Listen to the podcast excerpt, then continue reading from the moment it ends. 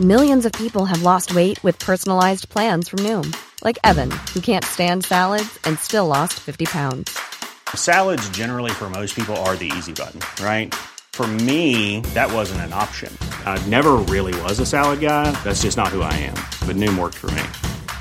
Get your personalized plan today at Noom.com. Real Noom user compensated to provide their story. In four weeks, the typical Noom user can expect to lose one to two pounds per week. Individual results may vary. It's that time of the year. Your vacation is coming up.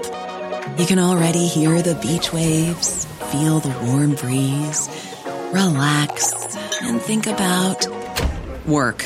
You really, really want it all to work out while you're away. Monday.com gives you and the team that peace of mind. When all work is on one platform and everyone's in sync, things just flow wherever you are. Tap the banner to go to Monday.com.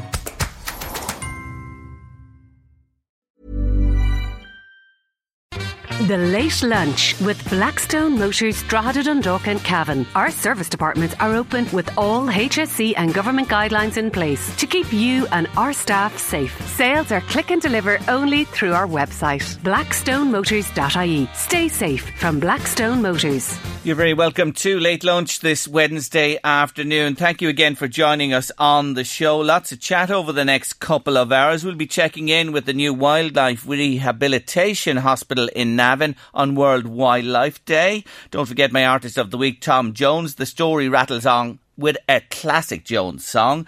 Uh, we'll be going to Italy to have a chat with Tommy O'Rourke. He's a man from Dundalk who's lived there for 20 years. Interesting guy. Sir Ken Robinson poses the question Does education kill a child's creativity? It's brilliant, I promise you, coming up after two in the show.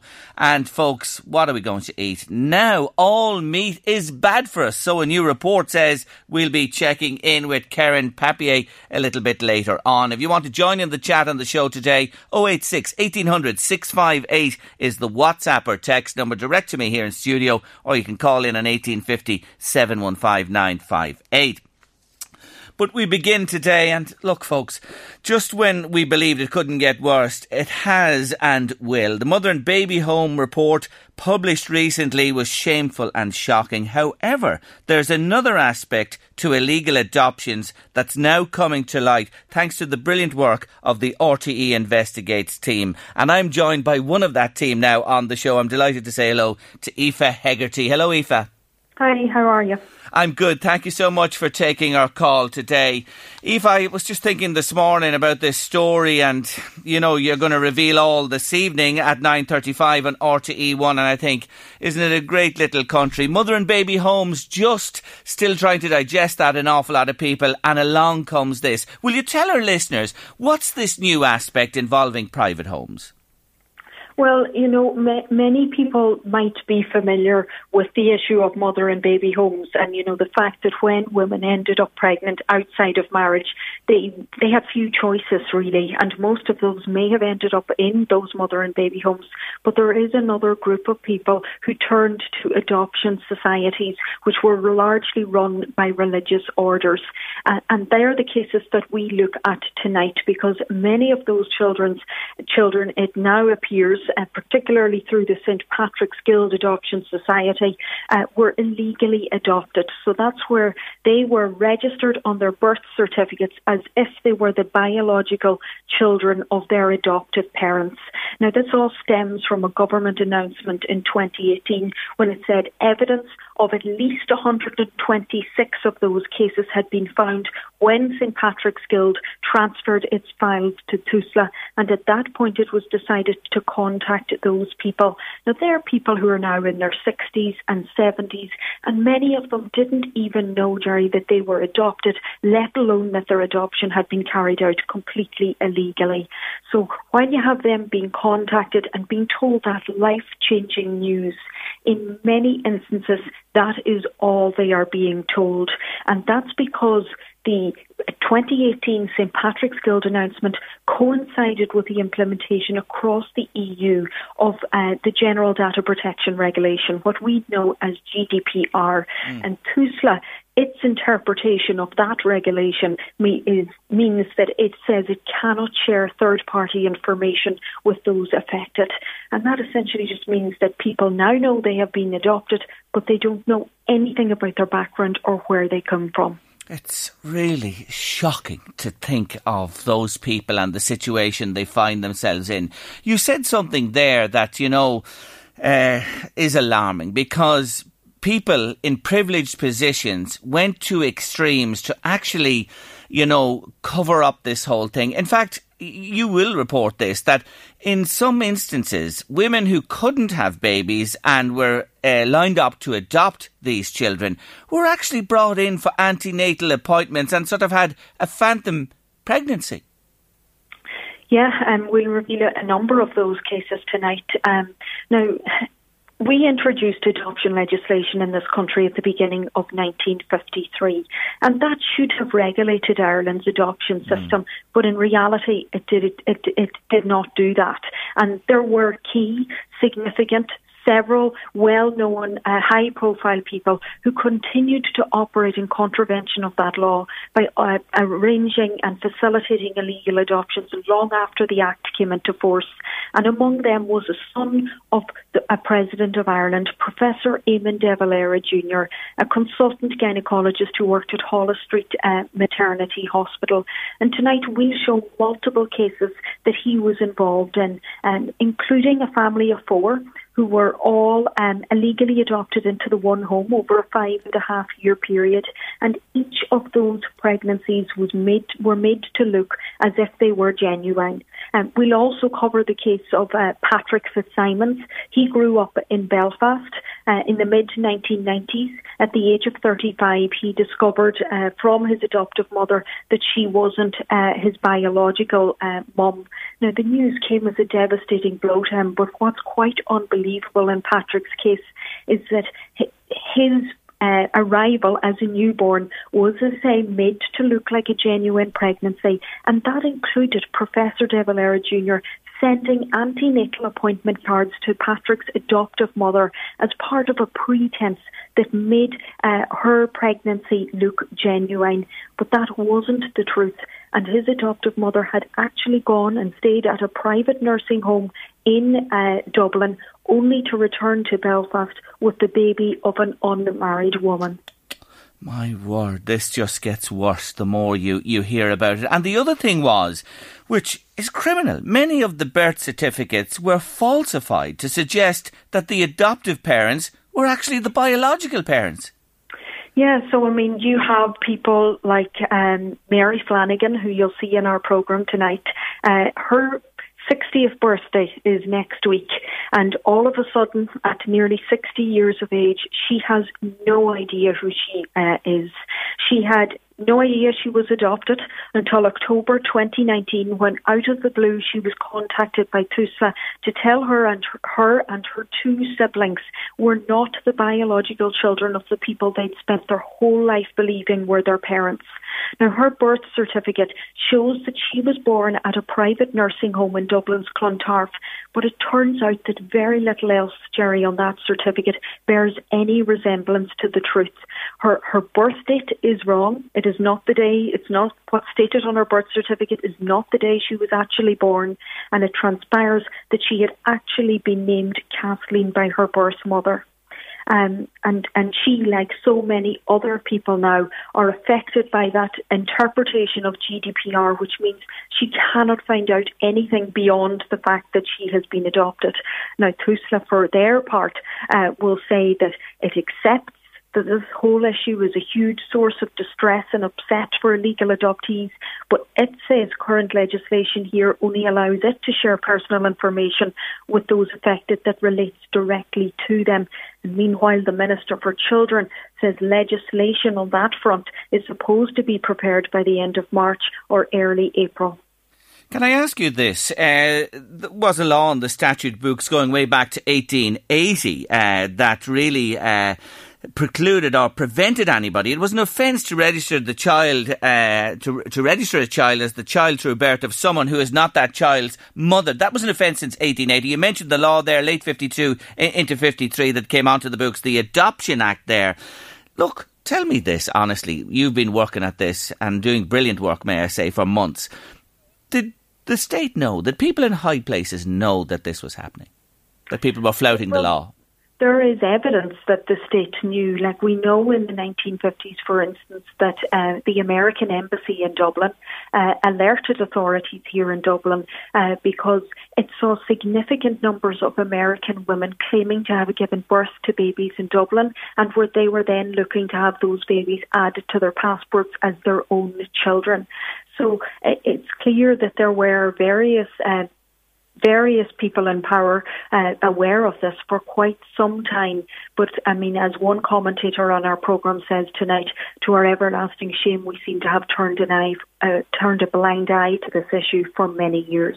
And one thing uh, that will come out as well, that 52 Act adoption, uh, when it was drafted, it went to the Archbishop of Dublin, the infamous John Charles McQuaid, for his approval. When you think of that, Aoife.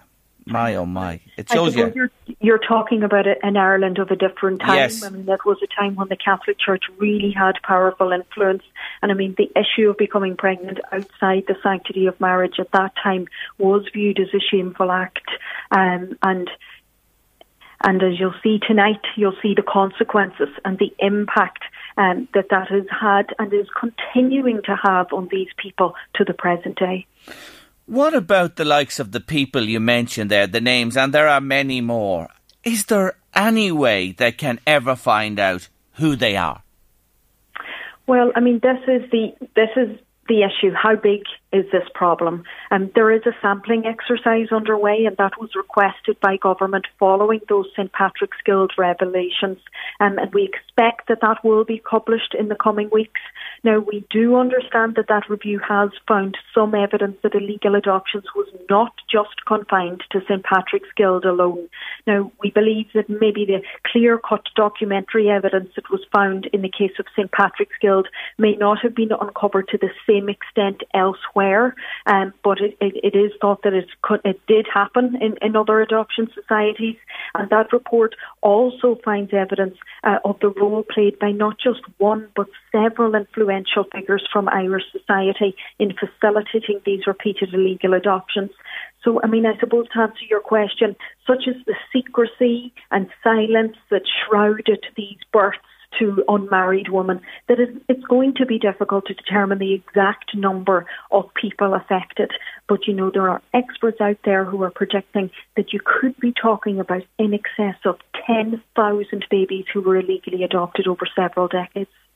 That's an incredible amount of people and an incredible amount of pain and hurt that has to come to some of them that don't know, I take it still, some that do know as well, and what a shock to get. But still, I come back to that point I mentioned earlier, Aoife. Feigning a pregnancy, going through the whole thing as if it were. I just can't get my head, to be honest with you, around that. The the level of the seat and the lengths that were gone to uh, to make this uh, look that it was real. I, I want to say this to you. I want to let you go because I know you're so busy today. I'm, I'm grateful of your time. I congratulate you and the uh, team there in RTE as well. And I recommend to listeners today you should watch this. You really should tonight watch this. 9:35 RTE One and on the RTE player as well. You're doing a great job. Where would we be without great journalism in this country or the world? I just don't know. Thank you for joining me, Aoife, and well done again. Thanks, Jerry. Take care of yourself. That's Aoife Hegarty there from RTE Investigates tonight, 9.35. It's a great little country, isn't it?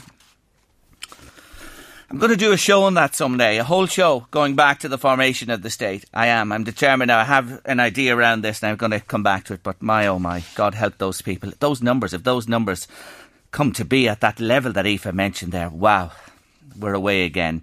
Late lunch, LMFM radio. I just thought that you'd eat meat in moderation, that mix it with chicken and fish and vegetables and vary your diet, you'd be fine. It seems it's not the case, and we're going to find out more about a new report next. New study just published in the journal BMC Medicine found that higher consumption of meat, including processed and unprocessed meat, carried a higher risk of heart disease, pneumonia, and digestive conditions. The lead author is Dr. Karen Papier from the Nuffield Department of Population Health at the University of Oxford, and she's on the line to me. Hello, Karen. Hello, Jerry. How are you? I'm good. Thank you for joining me on the show. Just to context this, this is not a small study. This is extensive with a large number and over time. You might tell our listeners who it involved. Absolutely. So uh, we wanted to find out a little bit more about how meat associates with 25 different non-cancerous conditions. So to answer this, my colleagues and I used data that was collected from a really large population-based study uh, the study is called UK Biobank and it involves British adults. And we had nearly 475,000 adults involved in the study. And at the beginning of the study, we asked participants what they ate, including how frequently they consumed meat. And we then monitored them over an average of eight years to see who developed the 25 diseases and who didn't. It's extensive and over quite a period of time as well. So there's real backbone, real solid evidence in this study. Karen, I despair. I think all I'll be able to do now is uh, consume the air that I breathe, and I'm even worried about that at this stage because, you know, like when you talk about, and you're talking to us here in Ireland, one of the greatest beef producing nations in the world, we pride ourselves in it, and we love the red stuff. And of course, uh, you know, uh, farmers listening today and people who love them, it will be saying, Oh my God, what next? What do you say to people today who are thinking like that? I guess it depends how much people are eating. So the UK government recommends that if you are eating more than 90 grams a day, that it's a good idea to cut back to 70 grams of bread and processed meat a day. And that's about three rashers of bacon or a quarter pound of hamburger. And so some people might not eat very much meat and might not even reach the 70 grams. Mm. Um, so it depends where you are in the threshold of how much meat you're actually consuming. Okay, and uh, uh, uh, in this report, it's not just, let me say, about red meat as well. And the interesting thing is, we're always told about the carcinogen link, you know, the cancer aspect of it. You don't really focus on this. You're more uh, the other ailments. Yeah, exactly right. So we, we do have some really good evidence for colorectal cancer, but the evidence is a bit murkier for non-cancer diseases. So that was really the focus of our study. And so we really wanted some of these other health outcomes that quite contribute to health burden. So ischemic heart disease, for instance, is the leading cause of death globally. So we think it's quite important to have a better understanding of some of the potential risk factors. Poultry, including chicken and turkey, were found to be more likely to have reflux and gastro uh, conditions arising for them and disease in the gallbladder and diabetes. Oh my word. Come on, don't rule chicken and turkey out now. Karen, give us some hope here, will you please? I look the, the poultry findings are actually quite novel. We don't know very much about poultry yet, so there's really a good need try to replicate this study. And of course, there's, there's there might be differences as well. So here we looked at unprocessed poultry, but um, there could also be processed poultry. So people f- sometimes forget that maybe if they're having bacon from poultry, that might still have a lot of salt as well, or something like mm. nuggets. Um, but I think for poultry, we really do need some more research to, to replicate these findings. Okay, so it's a sort of a, an add-on here to this. Fish, tell me, we're safe. I can still consume my fish. I love fish. I mean, we didn't look at fish in this study, unfortunately. We had so many different outcomes and already so many types of meat. But I promise you I will go and answer, try to answer that question and get back to you eventually. Okay, thank you, thank you. Uh, more work for you. I don't intend to uh, burden you with, with, with, much more. But look at people would, uh, and I'm just uh, saying this from my own perspective here, as we age, of course, you know, the miles go up on the clock, to use the analogy with a motor car, and naturally we're going to become more prone to this, that, uh, and the other. You know, at the end of the day, we have to eat and, and nourish ourselves as well, Karen. You know what I'm getting at?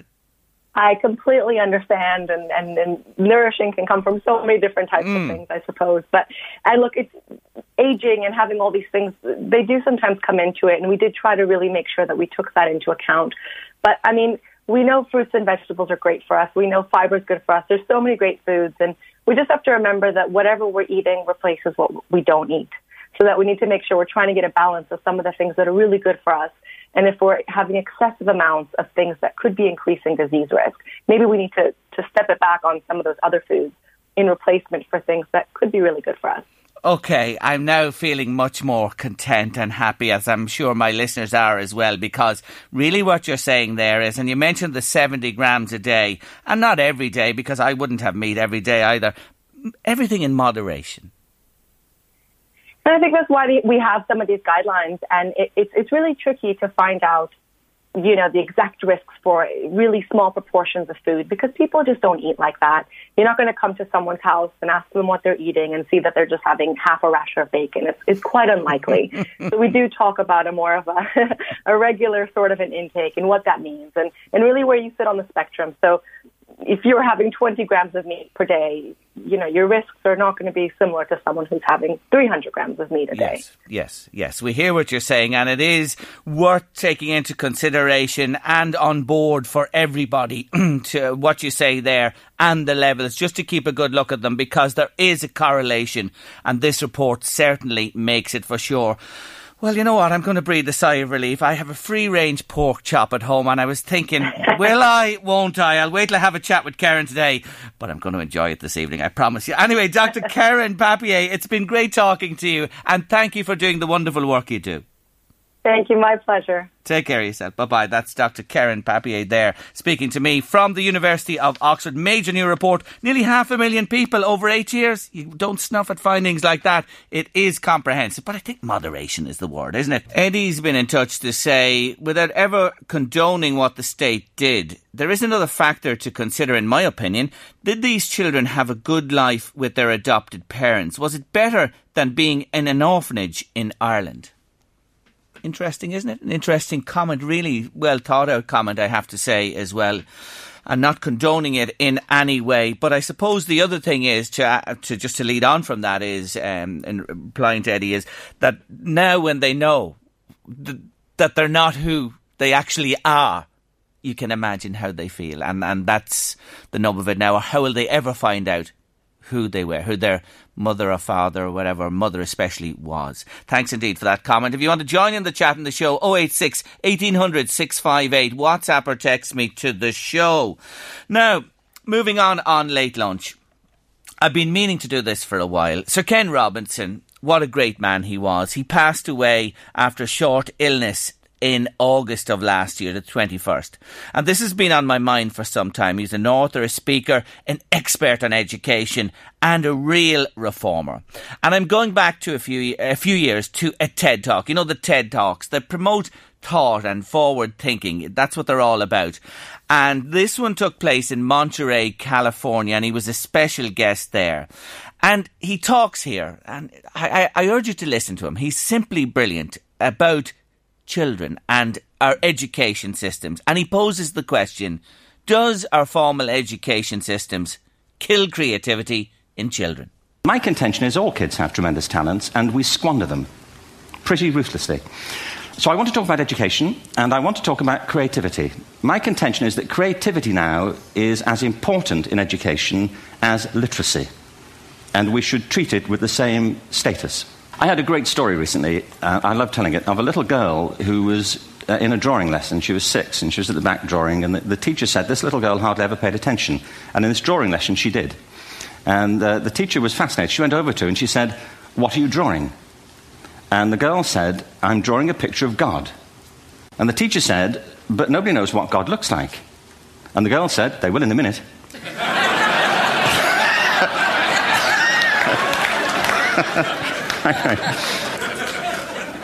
when my son was four in England, he was in the Nativity play. Do you remember the story? James got the part of Joseph, which we were thrilled about. We consider this to be one of the lead parts. Uh, we had the place crammed full of agents and T-shirts. You know, James Robinson is Joseph. Uh, we had. He didn't have to speak, but do you know the bit where the three kings come in? Now they come in bearing gifts, and they, they bring gold, frankincense, and myrrh. This really happened. We're sitting there, and they, I think, just went out of sequence. Because we talked to the little boy afterwards and said, you know, are you okay with that? And they said, yeah, why was that wrong? They just switched. I think that was it. Anyway, the three boys came in, little four-year-olds with tea towels on their heads, and they put these boxes down. The first boy said, I bring you gold. And the second boy said, I bring you myrrh. And the third boy said, Frank sent this.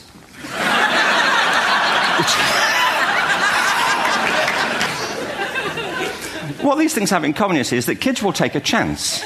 You know, if they don't know, they'll have a go. Am I right? They're not frightened of being wrong. Now, I don't mean to say that being wrong is the same thing as being creative.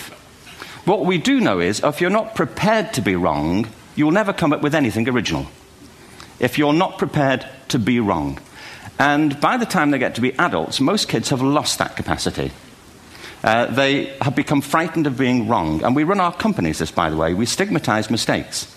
And we're now running national education systems where mistakes are the worst thing you can make.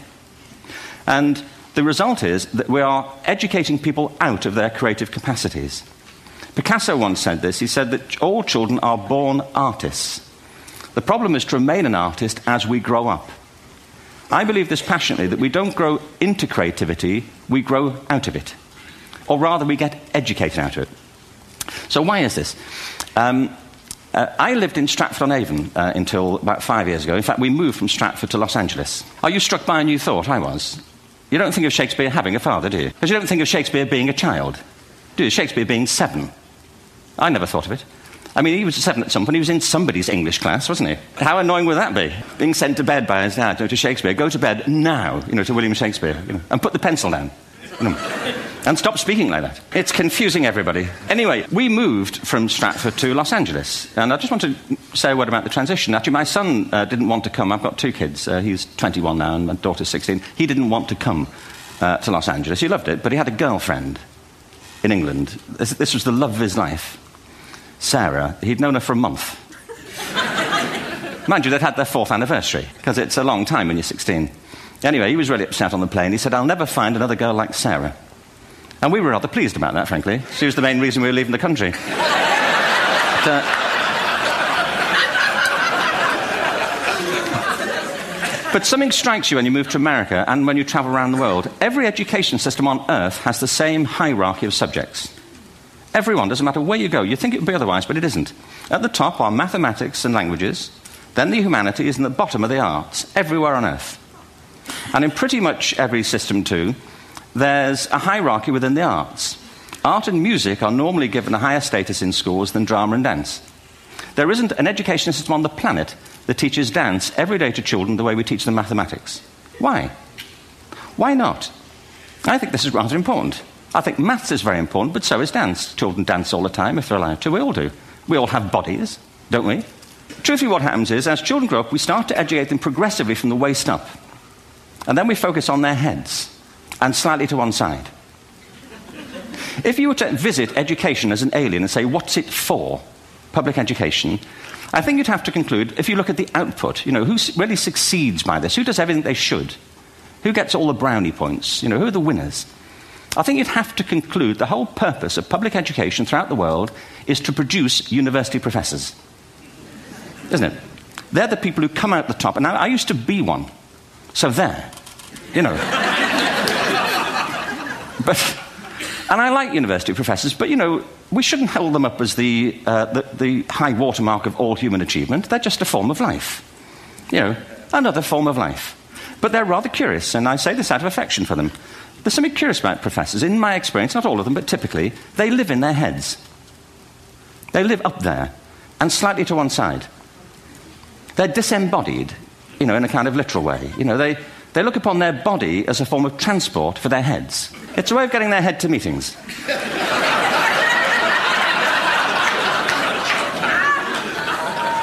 Our education system is predicated on the idea of academic ability. And there's a reason. The whole system was invented around the world. There were no public systems of education really before the 19th century. They all came into being to meet the needs of industrialism. So the hierarchy is rooted on two ideas. Number one, that the, the most useful subjects for work are at the top. So you were probably steered benignly away from things at school when you were a kid, things you liked, on the ground you would never get a job doing that. Is that right? Don't do music, you're not going to be a musician. Don't do art, you won't be an artist. Uh, benign advice. Now, profoundly mistaken. The whole world is engulfed in a revolution. And the second is academic ability, which has really come to dominate our view of intelligence because the universities designed the system in their image. If you think of it, the whole system of public education around the world is a protracted process of university entrance. And the consequence is that many highly talented, brilliant, creative people think they're not because the thing they were good at at school wasn't valued or was actually stigmatized. And I think we can't afford to go on that way. In the next 30 years, according to UNESCO, more people worldwide will be graduating through education than since the beginning of history. More people. And it's the combination of all the things we've talked about technology and its transformational effect on work, and demography and the huge explosion in population. Suddenly, degrees aren't worth anything. Isn't that true? When I was a student, if you had a degree, you had a job. If you didn't have a job, it's because you didn't want one. And I didn't want one, frankly. So, um, but now, kids without, with degrees are often heading home uh, to carry on playing video games because you need an MA, where the previous job required a BA, and now you need a PhD for the other. It's a process of academic inflation, and it indicates the whole structure of education is shifting beneath our feet. We need to radically rethink our view of intelligence. We know three things about intelligence. One, it's diverse.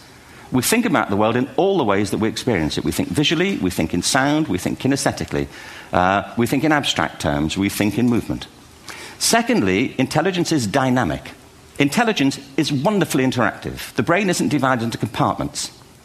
In fact, creativity, which I define as the process of having original ideas that have value, more often than not, comes about through the interaction of different disciplinary ways of seeing things. And the third thing about intelligence is it's distinct. I'm doing a new book at the moment called Epiphany, which is uh, based on a series of interviews with people about how they discovered their talent. I'm fascinated by how people got to be there. Uh, it's really prompted by a conversation I had with a wonderful woman who may, most people have never heard of. She's called Gillian Lynne. Have you heard of her? Some have. She's a choreographer, and everybody knows her work. She did Cats and Phantom of the Opera. She's wonderful. I used to be on the board of the Royal Ballet in England, as you can see. And uh, anyway, Gillian and I had lunch one day. I said, How'd you get to be a dancer? And she said it was interesting. When she was at school, she was really hopeless. And the school in the 30s wrote to her parents said, We think Gillian has a learning disorder. She couldn't concentrate. She was fidgeting. I think now they'd say she had ADHD. Wouldn't you? But this was the 1930s, and ADHD hadn't been invented, you know, at this point, so it wasn't an available condition. You know, people, people weren't aware they could have that. Anyway, she sent, went to see this, um, this specialist. So this oak-panelled room, and, and, she was there with, uh, with her mother, and she was led and sat on this uh, chair at the end, and she sat on her hands for 20 minutes while this man talked to her mother about all the problems Gillian was having at school. And at the end of it, um, because she was disturbing people, her homework was always late and so on, little kid of eight. In the end, uh, the, uh, the doctor went and sat next to Gillian and said, Gillian, I've listened to all these things that your mother's told me. I need to speak to her privately. So she said, he, he said, wait here, we'll be back. We won't be very long. And, and, uh, and they went and left her. But as they went out the room, he turned on the radio that was sitting on his desk. And when they got out the room, he said to her mother, just stand and watch her. And um, the minute they left the room, she said she was on her feet, moving to the music.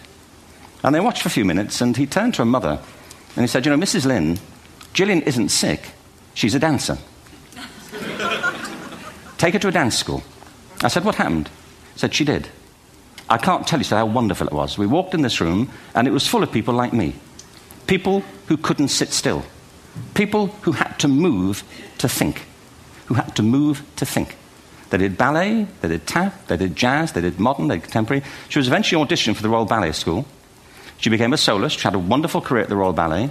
She eventually graduated from the Royal Ballet School, found, found her own company, the Gillian Dance Company, met Andrew Lloyd Webber. She's been responsible for some of the most successful musical theatre productions in history. She's given pleasure to millions, and she's a multimillionaire. Somebody else might have put her on medication and told her to calm down. now, I think.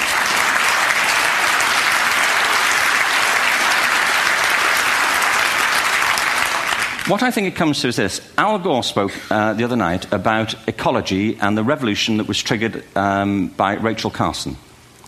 I believe our only hope for the future is to adopt a new conception of human ecology, one in which we start to reconstitute our conception of the richness of human capacity.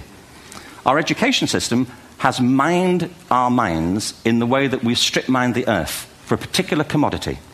And for the future, it won't serve us we have to rethink the fundamental principles on which we're educating our children.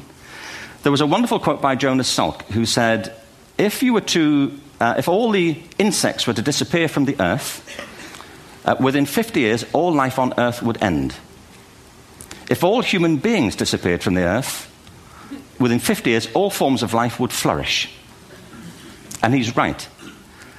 What TED celebrates is the gift of the human imagination we have to be careful now that we use this gift wisely and that we avert some of the scenarios that we've talked about. And the only way we'll do it is by seeing our creative capacities for the richness they are and seeing our children for the hope that they are. And our task is to educate their whole being so they can face this future. By the way, we may not see this future, but they will. And our job is to help them make something of it the brilliant Sir Ken Robinson. What a fantastic man he was, and I played that. I'd meant to uh, to do it a long time ago in tribute to him. He passed away last year in 2020, but what he speaks about there is so important, and his legacy lives on. It, it really does. And the words there towards the end. Remember this: we may not see the future. We won't see the future. Our children and our children's children will, and we've got to think about them. And when it comes to children the talent. They have lots of talent. Every one of them have a talent in their own particular way, and it's important to nurture it, encourage it, and not to knock it out of them. And really, education needs to look at this more and more about developing children along their strengths and what they can give and what they possess naturally as well. Brilliant stuff indeed from Sir Ken Robinson. We remember him today on Late Lunch. We've spoken to her a number of times here on Late Lunch, and I have to say again that you, our Late Lunch listeners, have been absolutely fabulous in the support you've shown for her and her son, Seamus. Well, today, Eileen Rush, who is terminally ill with cervical cancer, was in court and she received an apology and she's on the line. Hello, Eileen. Hi, Jerry. How are you doing? I'm good. You had your day today. How do you feel? Um, it's a very bittersweet. You know, um, it's the best outcome of a terrible situation. Um, is how I would phrase it. Um, and I, I, I didn't think I'd get an apology, so I'm delighted to say I got a full apology. So that that's meant the world to me and my family, actually. Mm, and just reminding listeners, it goes back. Uh, take us back to when this began. Uh, 2017 April, you had a smear test. Um, yeah. So and then I was under the care of the colposcopy unit in the Louth Hospital, which would be quite normal when abnormal uh, cells um, are found. But what should have taken place actually on my birthday in 2017 was a less heat-based treatment, and it wasn't done. So basically, that resulted in the cancer be like um existing and like um me dying basically I suppose to simplify it. So that's what the case was against the HSE was about the lack of care. So they actually to to be fair, admitted um, liability and causation, um, like the maybe two weeks ago now. So they admitted that. So they they removed a lot of worry from me about having to make statements in courts and things like that. Okay, so uh, in the end, uh, the way was paved for today's uh, court appearance and, and all that ensued. So, had that intervention happened when it was supposed to? I'm sure that just never leaves your mind, does it, Eileen? You know, I I honestly don't think about it. So the rate would be a ninety percent survival rate to what it was before I got terminal, down to forty. And I don't allow myself to do it because there's no change in it. So, like the like I, do, I don't believe anyone woke up that day and was to to deliberately harm me. So terrible what's happened and absolutely it shouldn't happen. But no, I try and not think about it too deeply because I want to concentrate on living while I'm living and not be like I have I have counselling. I get counselling through the Gary Kelly uh, Cancer Centre there, and that's a, like life saving for me. But it allows me to prioritise myself um, to to me. So like I'm spending my time on myself and my family, and not looking at the negatives or what could have been, do you know? Because mm. it isn't, it can't be now. and you've a, you've a man to look after there as well, Seamus. Yes, I have. He's been just amazing. So I'm very, very proud of him. He's 14 going on 25 and he, he couldn't do enough for me. So I'm, I'm very proud of him. you did mention and, and you had uh, some uh, words to say uh, outside the court today uh, that you'd like um, the situation changed, the legislation uh, with regard to Seamus or any, uh, you know, children of people who find themselves in a similar position to you? Yeah, so there was an indirect law change after a court case with uh, Ruth Morrissey, uh, whereby the judge deemed that there wasn't a need for funds to be left for the children. I'm simplifying this now, and so I'm not an eagle, illegal, legal or anything. So, but yeah. basically, um, this is just the gist of it. That indirectly, the children did not need to be um, left funds to be cared for, or what caused loss of services in terms of loss of their parent providing the parental duties, because um, basically they had a father. But the indirect um, thing is now not every that isn't the case for Seamus certainly. So he doesn't have someone when I go. So the court case basically removed his right to sue for his loss of care. Um, but it's not rel- it's not right. Is basically yes. To, to so you're what you're what you're basically saying is that uh, dependents and young dependents yeah. should be included with your situation and your hearing of the case. Exactly. I see. Yeah, I see. That's yeah, very simplifying. Yeah, yeah, no, and I think it's more to it. No, I, I understand that, but it's it's quite simple in laywoman's yeah. and layman's terms, and uh, exactly. uh, it's uh, very important to say it, and it makes eminent uh, sense. It, it, really, really does. Yeah. Um, well, I think um, for me, particularly in Ireland, um, you know, children of single parents are treated so differently. Seamus it wasn't entitled to anything from the state on the passing of his father, but had we been married, he would have been. Mm. So, in lots of ways, this country is so far ahead, but in some ways, like we're still treating children of unmarried um, mothers more so, like not not not well enough, in my own opinion. Yeah, basically, yeah. I hear what you're saying. Also, mm. you had very passionate words to say to people: do avail of the screening services. Absolutely. I, and, you know, and I've said this before on your show, nothing is perfect and I'm not going to say it is, but the system located my cancer cells and ultimately got me diagnosed I could be dead and buried already. Do you know, at least this has enabled me to receive treatment, which is giving me time, which is all I want at the moment. Um, so yeah, they, as I, this, they work, you know, I'm not saying they're perfect, but absolutely I would urge all parents to make sure they themselves are taking part in any screening programs available to them and also that they vaccinate their children. Um, you know, there's so many cancers out there that have no treatment, no uh, vaccines. This, the, the HPV related cancers do. So if we work with it, we can only improve the situation for the future generations, you know, in my opinion. And vaccines we know are the topic of the moment, as you know, mm-hmm. in the context of COVID as well. And, you know, there are people out there poo pooing vaccines and, you know, trying to be anti vaxxers and dissuade people. But it's really encouraging to hear what you had to say today. So, this uh, day, which could have been stressful but wasn't, you got your apology, etc., and uh, you acknowledge that, and that is behind you now. And forward you move. The treatment continues, Eileen. Yeah, that's it. Uh, I had an allergic reaction last weekend to my chemotherapy, so I'm going up tomorrow to find out what my new treatment is. I just have to adapt and move forward with it as it comes. Um, because um, as anyone who has anyone really uh, going through any cancer treatment, you just it just changes, and you just have to go with it.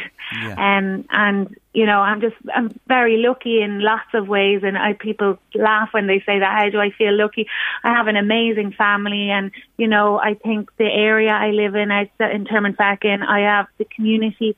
Um, I I feel very blessed in lots of ways that some people go their whole life and don't get to see the goodness in people I, I I've encountered. So I do feel very lucky. And you have a new arrival in the family, I'm told. yes, my sister's listening now. She'll be only too delighted. yes, I have a, he's my godson and my nephew, and his name is Conan. Patrick Gibbons. So we have to forgive him. His dad is from Mayo, but we'll let him up this end of the country now. oh, he might he might bring a footballer to the wee county. We could do it one or two. Don't That's knock it. it. Don't knock it. They can play ball in Mayo. They certainly can. Oh, delighted. We wish Mam and Baby and everybody and you two oh, all the very best. so much, Terry. It's lovely to have some good news in the ah, family, oh, and oh, yes. he's adorable. it is, really is. And I, I say this before we finish again today. I thank you for joining joining us. You've always been very good to come on the air here. And you know what? You're the most honest, decent, bravest woman I ah. think I've ever come across in my life. Oh, well, thanks very much. You You're are. not too bad yourself.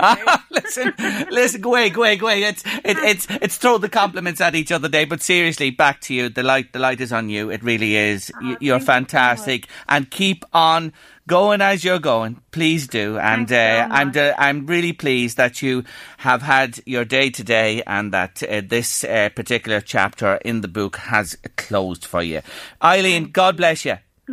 Thanks so much. Take care. Bye now. Take care. Bye bye. That's the wonderful Eileen Rush, really good friend of ours from uh, Termonfeckin. And, well, you heard the story there, didn't you? And her fight goes on. My oh my. George Michael and Andrew Ridgeley, collectively known as Wham. Wake me up before you go go on late lunch this afternoon. We'll waken you up from early in the mornings here with Christy and Seamus, and we'll keep you go, go, going right through the day, I promise you. Now, don't forget that once again this coming Saturday, we'll have live commentary on four Premier League matches on the LMFM app or by clicking the Listen tab on the LMFM website. Arsenal, Burnley at half twelve. Oh, it's a tough one for the Gunners. A couple of good wins under the belt. That's twelve thirty, and then the Birmingham Derby between Wolves and Aston Villa. That's at five thirty. And remember, you can get closer to the action with Premier League Live with Now TV. Only pay for the games that matter to you, your sport on your terms with Now TV. So listen or watch. It's all there for you this weekend. Jerry says, Tommy, I love me steak. I couldn't give it up. Couldn't agree with you more. Everything in moderation. Ah, Tommy, you're right. I have, I have, I have the pork chops. Peter Whelan from the Whole Hogs. Oh, I'll tell you, his pork chops. And as for his black pepper sausages, holy God, have you ever tasted Peter Whelan's black pepper pork sausages? Say they're the best sausages I've ever tasted. I have to say that. They're absolutely beautiful. Couldn't recommend them highly enough to you. Honestly, they're really gorgeous. What else have I to tell you about? Yeah, David Carey. Thank you, David. Lovely to hear from you. Haven't heard from you in a while. And David has sent me in two fantastic wee video clips of the pond in his garden, and it's alive with frogs, and you can hear them. All the boys are there in the background calling the girls, calling the girls. We were talking about that Monday on the show, weren't we? Ribbit, ribbit. Anyway, David, it's marvellous. I'm delighted. You did me heart good today when I saw the wee videos pop in there. Ah, oh, it's great to have frogs around the place. It's lovely. It really, really is. And if you spot the spawn, let us know. We're lovely, lo- lo- lovely to hear from you. Uh, if you see the frog spawn or the frogs anywhere, let us know. Uh, send us your pictures or your wee uh, videos like David sent into 086 1800 658 by WhatsApp. You know, meat, when we were talking about it earlier on there on the show and eating meat, and I, I, do say that, try to do that myself. I'll come back to it again, is to have some fish during the week, the white meat, you know, be chicken or turkey, and then mixed through with the red meats as well, and love a sausage and a rasher and things like that. Eat plenty of vegetables and potatoes and eat pastas. like to think we have a mix of a good mix of food, and I think that's the way to do it. The odd takeaway, of course, is lovely. But look, we have to live, we have to nurture our bodies as well, and we do have to take on board the evidence and pay heed to it as well, where there may be dangers if we're excessing in some areas. But I love an owl steak myself. What's your favourite steak? What's your favourite cut of beef? Come on, tell me this afternoon. What do you like best in the red meat sphere? Now, in moderation, remember, 70 grams a day you can have. Do you like a burger? Do you like, you know, when it's minced up and in a burger? Do you like it? What, what kind of steak? You know, mincing meat like that. Do you like a, a ribeye? Do you like a, a fillet steak? Um, oh my God, the fillet is nice as well, isn't it? Like the ribeye myself what type of steak do you like or meat? If you want to tell me, I'd love to hear from you. Just be interested to see what you like, not what I like. T-bone. Oh, nearly forgot the T-bone. Oh, jeepers, you can't beat the T-bone with the bone in it as well. It's absolutely lovely. Anyway, little bit of trivia on late lunch this afternoon. If you have a type of steak that you prefer to another one, let me know. 086 1800 658 WhatsApp or text me on the show. It's only nonsense, but sure, it's a bit of crack, isn't it? This Wednesday afternoon. Now, next up on the show, this is true story. This next guest, he messaged me a couple of times in recent weeks. Tommy from Italy. And I thought, good man yourself, where are you living? in the northeast. He's not.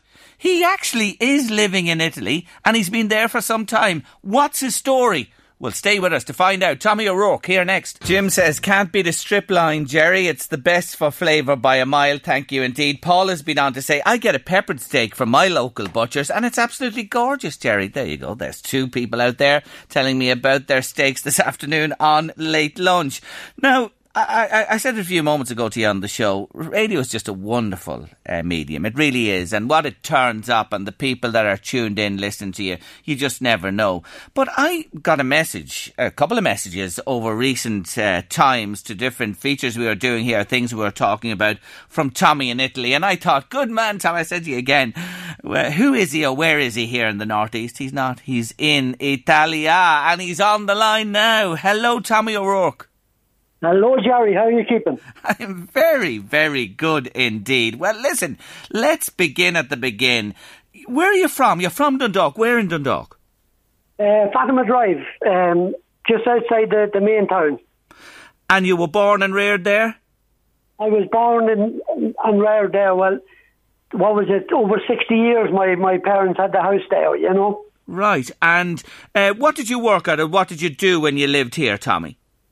Well, originally I was a breadman. I worked for um, Boland's Bread and McCann's Bread, and I, I actually worked in in Drogheda in the 1970s for six months with the um, the Lyons there in Drogheda. Peter Lyons. Yeah, that's right. Yeah, I don't think they're there anymore now. Ah, no, they're long gone, but we remember them well. They were a huge, uh, huge operation. So you worked for them. I did for six months. Um, there you go. Delivering bread. Yeah. Yeah. So Breadman was where you started. Where did life take you then? You moved on, didn't you? Yeah. I I moved on. Uh, I moved from there into the army in 1976. Um, I joined the the Defence Forces in Dundalk. Yeah. I went in with a beard and long hair, and I came out scalped. I wish someone had scalped me, Tommy. You can't get a bloody haircut at the barber's open in Italy. The, oh, um, they are, yes, yes, they are. The hairdressers and barbers are open here. Oh, Jesus. But uh, again, you have to keep your distance and you have ah, to wear yeah. a mask all the time. Yeah, yeah. Oh, that's just an aside. I could do with a haircut. My old hair's wild at yeah. the minute. Anyway, come back to you. You came out and you were skinned. So 21 years you spent uh, with the army. What was your job there? I was uh, 10 years in Dundalk and I was, um, eventually I was in the mess sergeant of the officers' mess in Dundalk. Okay. Uh, for the last seven years of in, in Dundalk. Then I moved to McKee Barracks. Excuse me, there was an officer in Dundalk that moved to the Defence Forces School of Culinary Arts. Mm. And he asked me would I would I move and take over a position of um, steward instructor, which covers uh, bar service, restaurant service, and housekeeping. Right. So I they sent me then in 1985 or 86 to 87 out to CERT. And for a year, I did uh, several courses with them. Okay. And, um, and from there, then I started um, courses then in food and beverage and bar service in the Defence Forces School of Catering. Good man yourself. So you you'd know all about steak. I was asking them here a moment ago what's their favourite cut of steak. Do you like a steak yourself? I do, a kick one. That's the only condition. You don't mind what cut of the the beast is it at all. Once it's cut and take, is that no, it? Once it's once it's thick. oh, good, good man yourself. Tell us this, like you know, obviously you finish your career in the army. When? Yes. How long are you in Italy now? I am in Italy for twenty years. I, uh, this this Easter, well, about the fourth, I think it's the fourth of April will be actually um, 20 years in, in, in, Italy, like, you know what I mean? So Jeepers. it's been, we came here on on holidays for about five summers. Now, when I say five summers, I'm, I'm talking about two weeks and three weeks at a time. Mm. And we loved the village so much that we decided that um, things in, in Ireland were going slow work-wise. Yeah. So myself and my wife, we decided we'd have a look and see what could we afford in the village mm. after once we sold the house. And we were very, very lucky. We wouldn't have bought what we bought here, we wouldn't have bought in Ireland. No way. We wouldn't have seen. I'd say we would have been able to buy two rooms yeah. in Ireland. But here we were looking. We were a terraced house, but it's like a it's like a fitness centre. It has it's a it has four sections. Yeah. You come in the front door, and up the stairs you have a sitting room. And then you have three bedrooms as you go down, and a bathroom and a kitchen down at the very bottom. Lovely. Now, it's not a mansion. Mm. It's it's it's grand, but uh, keeps you fresh. I can tell you that much. I'd say it So certainly decided- would. Yeah, we stairs. decided, yeah, we were lucky that normally when you go on holidays to somewhere and you really love it, if you move to it, sometimes it can blow up in your face. But we we were very lucky. The people here were very friendly. They are very friendly, you know. Yeah, so you moved out 20 years ago this year, your wife and the three children with you as well. There are three children, all grown up now, but I have a, a granddaughter that keeps me in my place. Ah, they do. I can vouch for that. That's for sure. I have a couple myself too. Now, tell me this: Where are you? What? Uh, just are you north, south, east, or west of Rome? Where are you? I'm, I'm 56 uh, kilometres north of Rome, a, a little village called Capranica. Okay. And uh, it's absolutely beautiful. It's on the bus route straight into to Rome, you know. From Yeah. The next major uh, city to us would be north of us again, about another 30 kilometres, and it's called Viterbo. Okay. So we're on the main, we're on the main road, we're on the main Cassia Yeah. from Rome. You know, so it's it's easy to get in and out. Now, when we moved here first, or when holidays here first, the buses weren't as frequent, but they are very frequent now. It's very good, So- and the train service. Yeah. You You're know? well connected with Rome and other places. Well, do you drive, Tommy? Oh yes, oh yeah, no problem at all driving. I drive on the wrong side of the road here, which is handy because I used to do it in Ireland as well when I was there. You're a gas man for sure. Hey, what about the language? Have you have you learned Italian?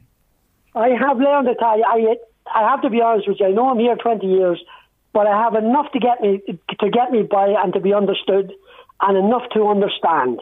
But it took me five years to settle. I have to be honest with you. Hmm. And I said to I said to my wife, I told my first joke and people understood it. So now I'm settled. So look, you can get by. So you can converse. They understand you. What more do you need? Is it is it a tough language? Would you say to learn Italian? It, it is a tough language, especially for your first foreign language. Yes. It, there's an awful lot of, um, you know, you change, you have to change female and male um, vocabulary all the time, and you have to be thinking on your, on your, like for the first, I for the first year I, I went and I did Italian courses, but we got so much information, I got a mental block for two years after that. and I never left the house without a member of the family with me, in case I, in case I would say the wrong word and, and insulting somebody instead of complimenting them. You know? Tell me I might this. mean- I Um, might mean to, I might mean to insult them, but I, you know, you don't let people know that. I hear what you're saying. What about your children? Where are they now? They're grown up. You said. Are they all in Italy?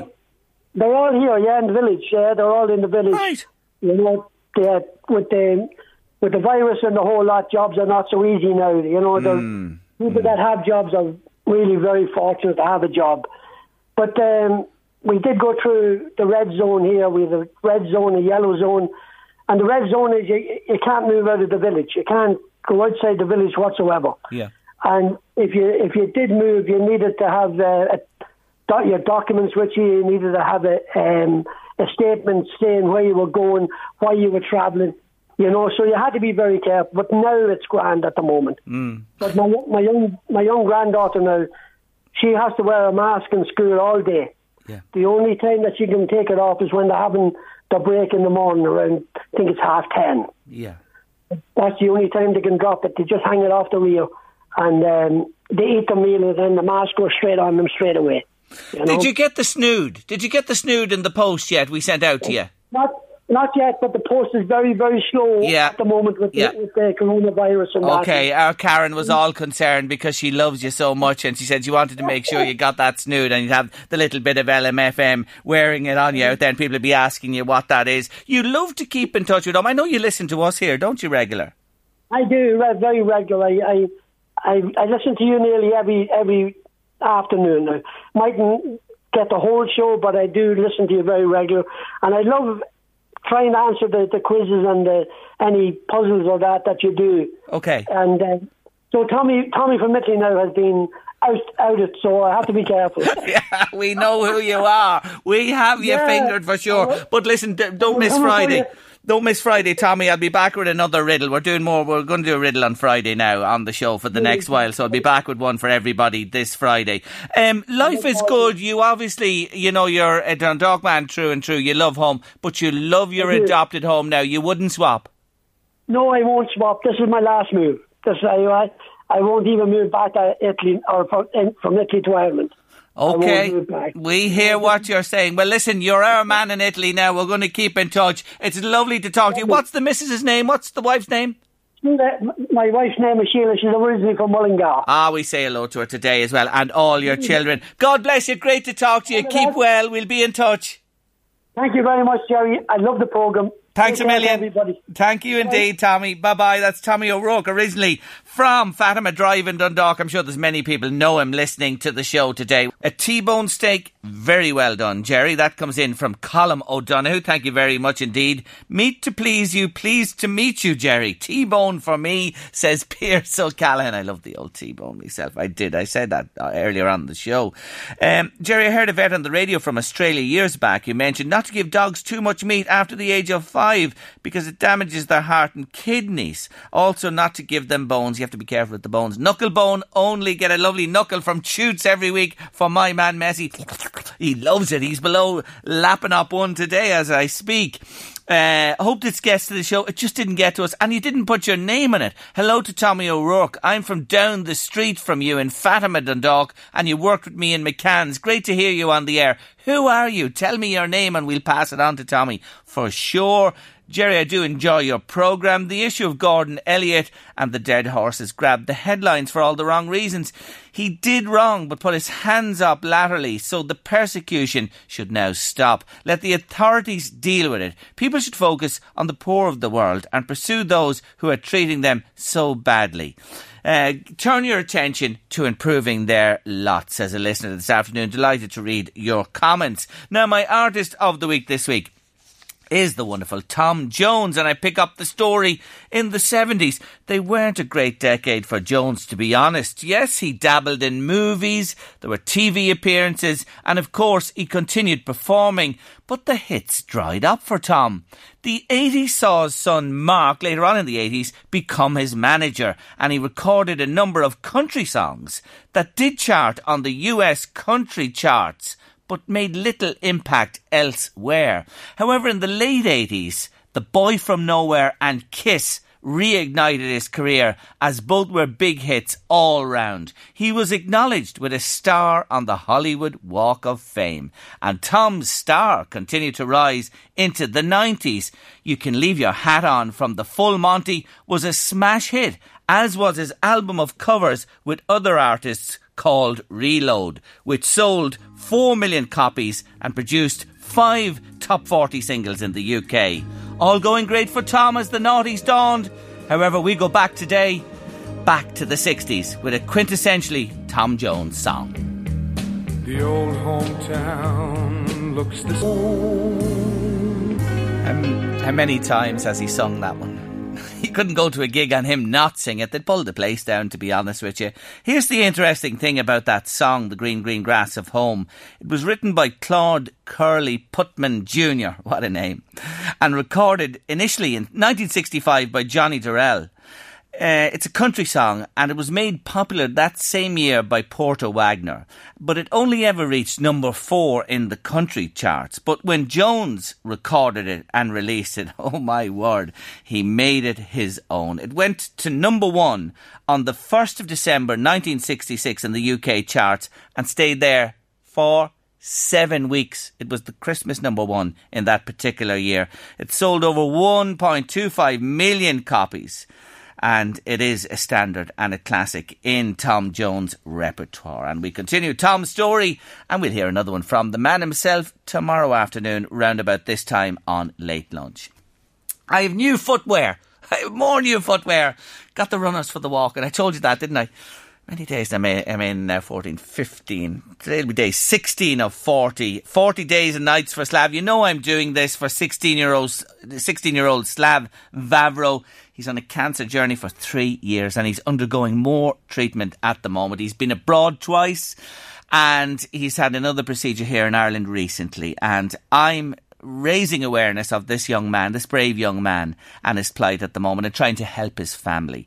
He has a GoFundMe. If you go to gofundme.com and just look up, uh, search for Oxygen for Slav. There it is. And I'm just watching the contributions coming in again. Lovely to see it over the last 24 hours. Do what you can for this fella. Really, I ask you to help. I'm walking every day. I think of him as I walk, and I will be contributing for every kilometre I walk. And I've also given the hooch to heave ho for the uh, 40 days and nights as well. And whatever I save there will be going into the fund, I promise you. Um, I have to say, I got new footwear, runners. Uh, uh, uh, three or four days into the walk and I knew my footwear was wrong. Lovely ones now I have and they're going great. I've got new footwear today. Not to do with the roads, with the con- but the countryside, and I'll tell you more about that and on. But they arrived and they're lovely, and I love them, and I'll be posting on social media about it as well to keep uh, Slav in focus at this time. And thank you in advance for all your kindness and support. It really is appreciated. And I'm loving the walking, I have to say to you. Love the walking. Head home from here, do me bits and pieces. Generally get out coming up to five every day.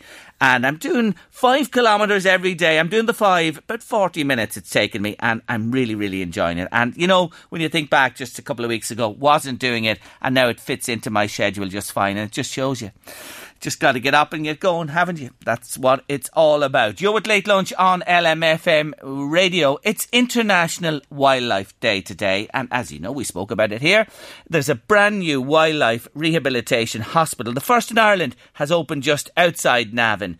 Want to check in with them today on this day to see how they're getting on. Aoife McPartlin is with us next. Yes, that was Colette Hoy who says hello to Tommy in Italy today. He's still listening. I'm sure he's still tuned in. He was talking to us earlier on in the show. There you are, Tommy. An old friend and neighbour and work colleague has been in touch to say hello to you. That's for uh, Tommy O'Rourke living just north of Rome. We were talking to earlier on in the show. Today is World Wildlife Day, and as I mentioned, the first wildlife rehabilitation hospital has opened just outside Navan, and they're going great guns. And to tell me more is on the line with me now, Aoife McPartlin. Hello, Aoife. Hi, Jerry. How are you? I'm good. Lovely to talk to you. It's appropriate I speak to you on this day. Well, it's early doors still for you there. Tell us anyway. How's it going? Actually going really, really well. And yes, happy World Wildlife Day. So it's a, a nice, nice time to talk to you. All right. Um, our doors are open and we have about 30 patients in now at the moment, Jerry. So it's all guns going and um, we're really, really busy and people are literally rocking up at the gate and handing in animals and people are ringing our wildlife helpline and animals are coming that way. So we're up and running and it's very busy. Now, you mentioned there that you're flying and you are busy, and to have that amount of uh, creatures with you at the moment is, uh, is a real testament to the extent of the problem when they get injured or mishaps happen. You know, you mentioned uh, uh, uh, uh you're, you're, firing along there, and I was just thinking of shooting and where animals get shot, you know what I mean, and are knocked to the ground. Do you see many that, you know, people take a pop shot at, especially birds? Yeah, birds more so than anything. Um, unfortunately, and you, you, may have seen it in the press, there was an incident where there was 23 buzzards um, shot there recently, and we do see it now. Thankfully, we don't see it a lot, but we definitely see it. Um, we do see various types of wildlife crime. In fact, we have a badger in with us at the moment that was in a snare. Um, and we had a fox in with us last week that was also snared. So we do see it, unfortunately, and it's not it's not pleasant, but it is reported to the National Parks and Wildlife Service, and they hopefully will take it from there snares. Oh God, I, that's gone back to my childhood. I remember people used to snare rabbits and that for food for the table, but snares are an awful thing and shouldn't be set by any, anybody. They're the most cruel mechanism that an animal can get caught in, and I don't have to tell you that of the damage it cur- uh, occurs because of it. What about you know road injuries to various animals and that? Are you seeing much of that? Yeah, that's probably the biggest thing that we would see is road traffic injuries. Um, in every species, to be honest, you know, all of them are out looking for food, and the roads are getting busier and busier now that the lockdown is, even though actually it is in place, the roads are very mm. busy. Um, but uh, yeah, so we do see a lot of it. Um, we'd have buzzards tend to kind of swoop onto the motorway to ca- catch roadkill, you know, so they Yeah. get hit by cars that way. So they come in with a lot of wing injuries. We'd have foxes with leg injuries, hedgehogs, badgers, pine martens, you name it. But they're all getting hit by cars. So it is probably the most common thing we see. Yeah. For for you, uh, where are they coming from? You're based outside Navan. Is it particularly, you know, this t- area that you get most of your customers from? No, it's all over the country. So we can take them from anywhere because we have a fantastic network of volunteers and they're based all over Ireland. So if a call comes through to the helpline, um, we have a team of helpline advisors. So they suss out kind of where the, the call is coming from and then they put a shout out to the responders in that area and they respond to the call and then we'll organise, like for example now, um, we have an otter and a buzzard that are going to be released tomorrow. So the buzzard is going to Courtown in Wexford and the otter is going to Carlow. So um, yeah, so our teams will relay them between them and uh, and get them back home. Hedgehogs are things I see along the road. They get an owl whack from time to time, of course. They're slow moving and unfortunately there's a lot of roadkill there. Do they show up? They do indeed, and actually we have a little guy in with us at the moment. Unfortunately, not in great shape. He has a strimmer injury, would you believe? So it's not a road traffic accident. So what's happening now is a lot of hedgehogs are still in hibernation, but they're going to start coming out now as the weather gets a little bit milder. We were in March now, so um, what's happening is people obviously are also going out into their gardens now. We've had a nice bit of weather recently, so uh, they're trimming and that kind of thing. So um, yeah, we see a lot of strimmer injuries unfortunately with hedgehogs it's very nasty. So they are just coming out of their winter sleep now and will be moving on uh, over the coming weeks. So that's going to mean more of them out and about as well, you know. So that's uh, obviously going to, I'd say, maybe up your patient level in that particular category. The other thing is there's a hell of a loss of habitat all around the place. You know, when new houses go up and that as well. And that causes creatures to move into unfamiliar areas. And again, you see the upshot of that, I'm sure. Oh, we do, Jerry, absolutely. And I'm delighted that you raised that because now we're into the hedge cutting ban. Mm. so you're not allowed to cut hedges. And that includes, believe it or not, gardens as well, because a lot of people kind of think, oh, well, I'm only in my garden, what harm can I do? But really and truly, everybody has to be very, very mindful from now until the end of August about hedge cutting. There's so many animals. I mean, not just birds. Hedgehogs are another example, and voles, and, you know, a load of animals living within our hedgerows and within our own trees and hedges in our own gardens. So that kind of thing, yeah. I mean, I see hedgerows even locally where they're pulling them out to replace them with walls for housing estates and that kind of thing. It's absolutely heartbreaking to see it and cutting down beautiful, healthy trees. And Mm. it's just an awful shame that, you know, unfortunately there isn't a strong enough uh, biodiversity plan in place whereby we can leave the hedgerows. Like, I mean, why would it not be beautiful to have a hedgerow instead of a concrete wall at the outside of your estate? Do you know I what I mean? I agree with you wholeheartedly, and I join the call that you make there today that that come into public view when planning has been granted for new developments of that. We must be cognizant of the environment for the wildlife and ensure that we can mitigate as greatly as we can to save as many creatures. Give that helpline number, will you? Yeah, sure. It's 087 620 1270. Once more.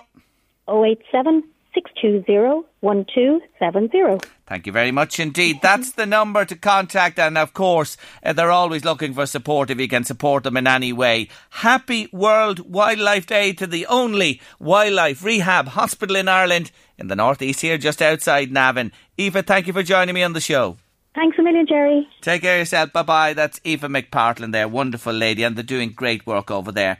Why would you shoot creatures wanting destruction of bird life and that. I don't understand it, to be honest with you. Thank you indeed for uh, being with us this afternoon on Late Lunch on LMFM Radio. Eddie's coming next with the drive, and tomorrow on Late Lunch, it's World Book Day. We did uh, Ireland Reads Day recently on the show. Joe Armstrong is with us, a man who. Uh, was a, a, man of God at one stage and now has changed tack entirely. Fiona Brennan, the self love habit. I'm looking forward to catching up with Fiona again. The ice cream man is with us, and we will have a few little readers for you as well. All coming on late lunch tomorrow. Have a nice evening. Take care of yourselves. We'll see you Thursday, 1.30. The Late Lunch with Blackstone Motors Drogheda Dundalk and Cavan. Our service departments are open with all HSE and government guidelines in place to keep you and our staff safe. Sales are click and deliver only through our website, blackstonemotors.ie. Stay safe from Blackstone Motors. Normally, being a little extra might be a bit much, but not when it comes to healthcare. That's why United Healthcare's Health Protector Guard fixed indemnity insurance plans, underwritten by Golden Rule Insurance Company, supplement your primary plan so you manage out of pocket costs. Learn more at uh1.com. It's that time of the year. Your vacation is coming up.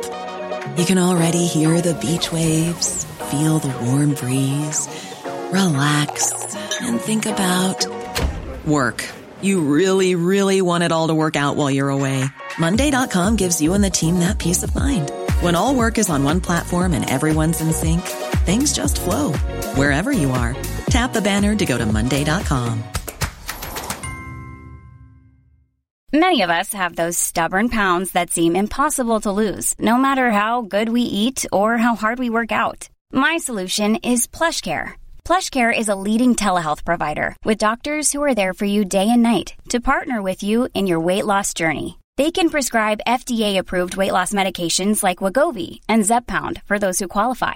Plus, they accept most insurance plans. To get started, visit plushcare.com slash weight loss. That's plushcare.com slash weight loss. Even when we're on a budget, we still deserve nice things. Quince is a place to scoop up stunning high-end goods for 50 to 80% less than similar brands. They have buttery soft cashmere sweaters starting at $50, luxurious Italian leather bags, and so much more. Plus, Quince only works with factories that use safe, ethical, and responsible manufacturing. Get the high-end goods you'll love without the high price tag with Quince. Go to quince.com slash style for free shipping and 365-day returns.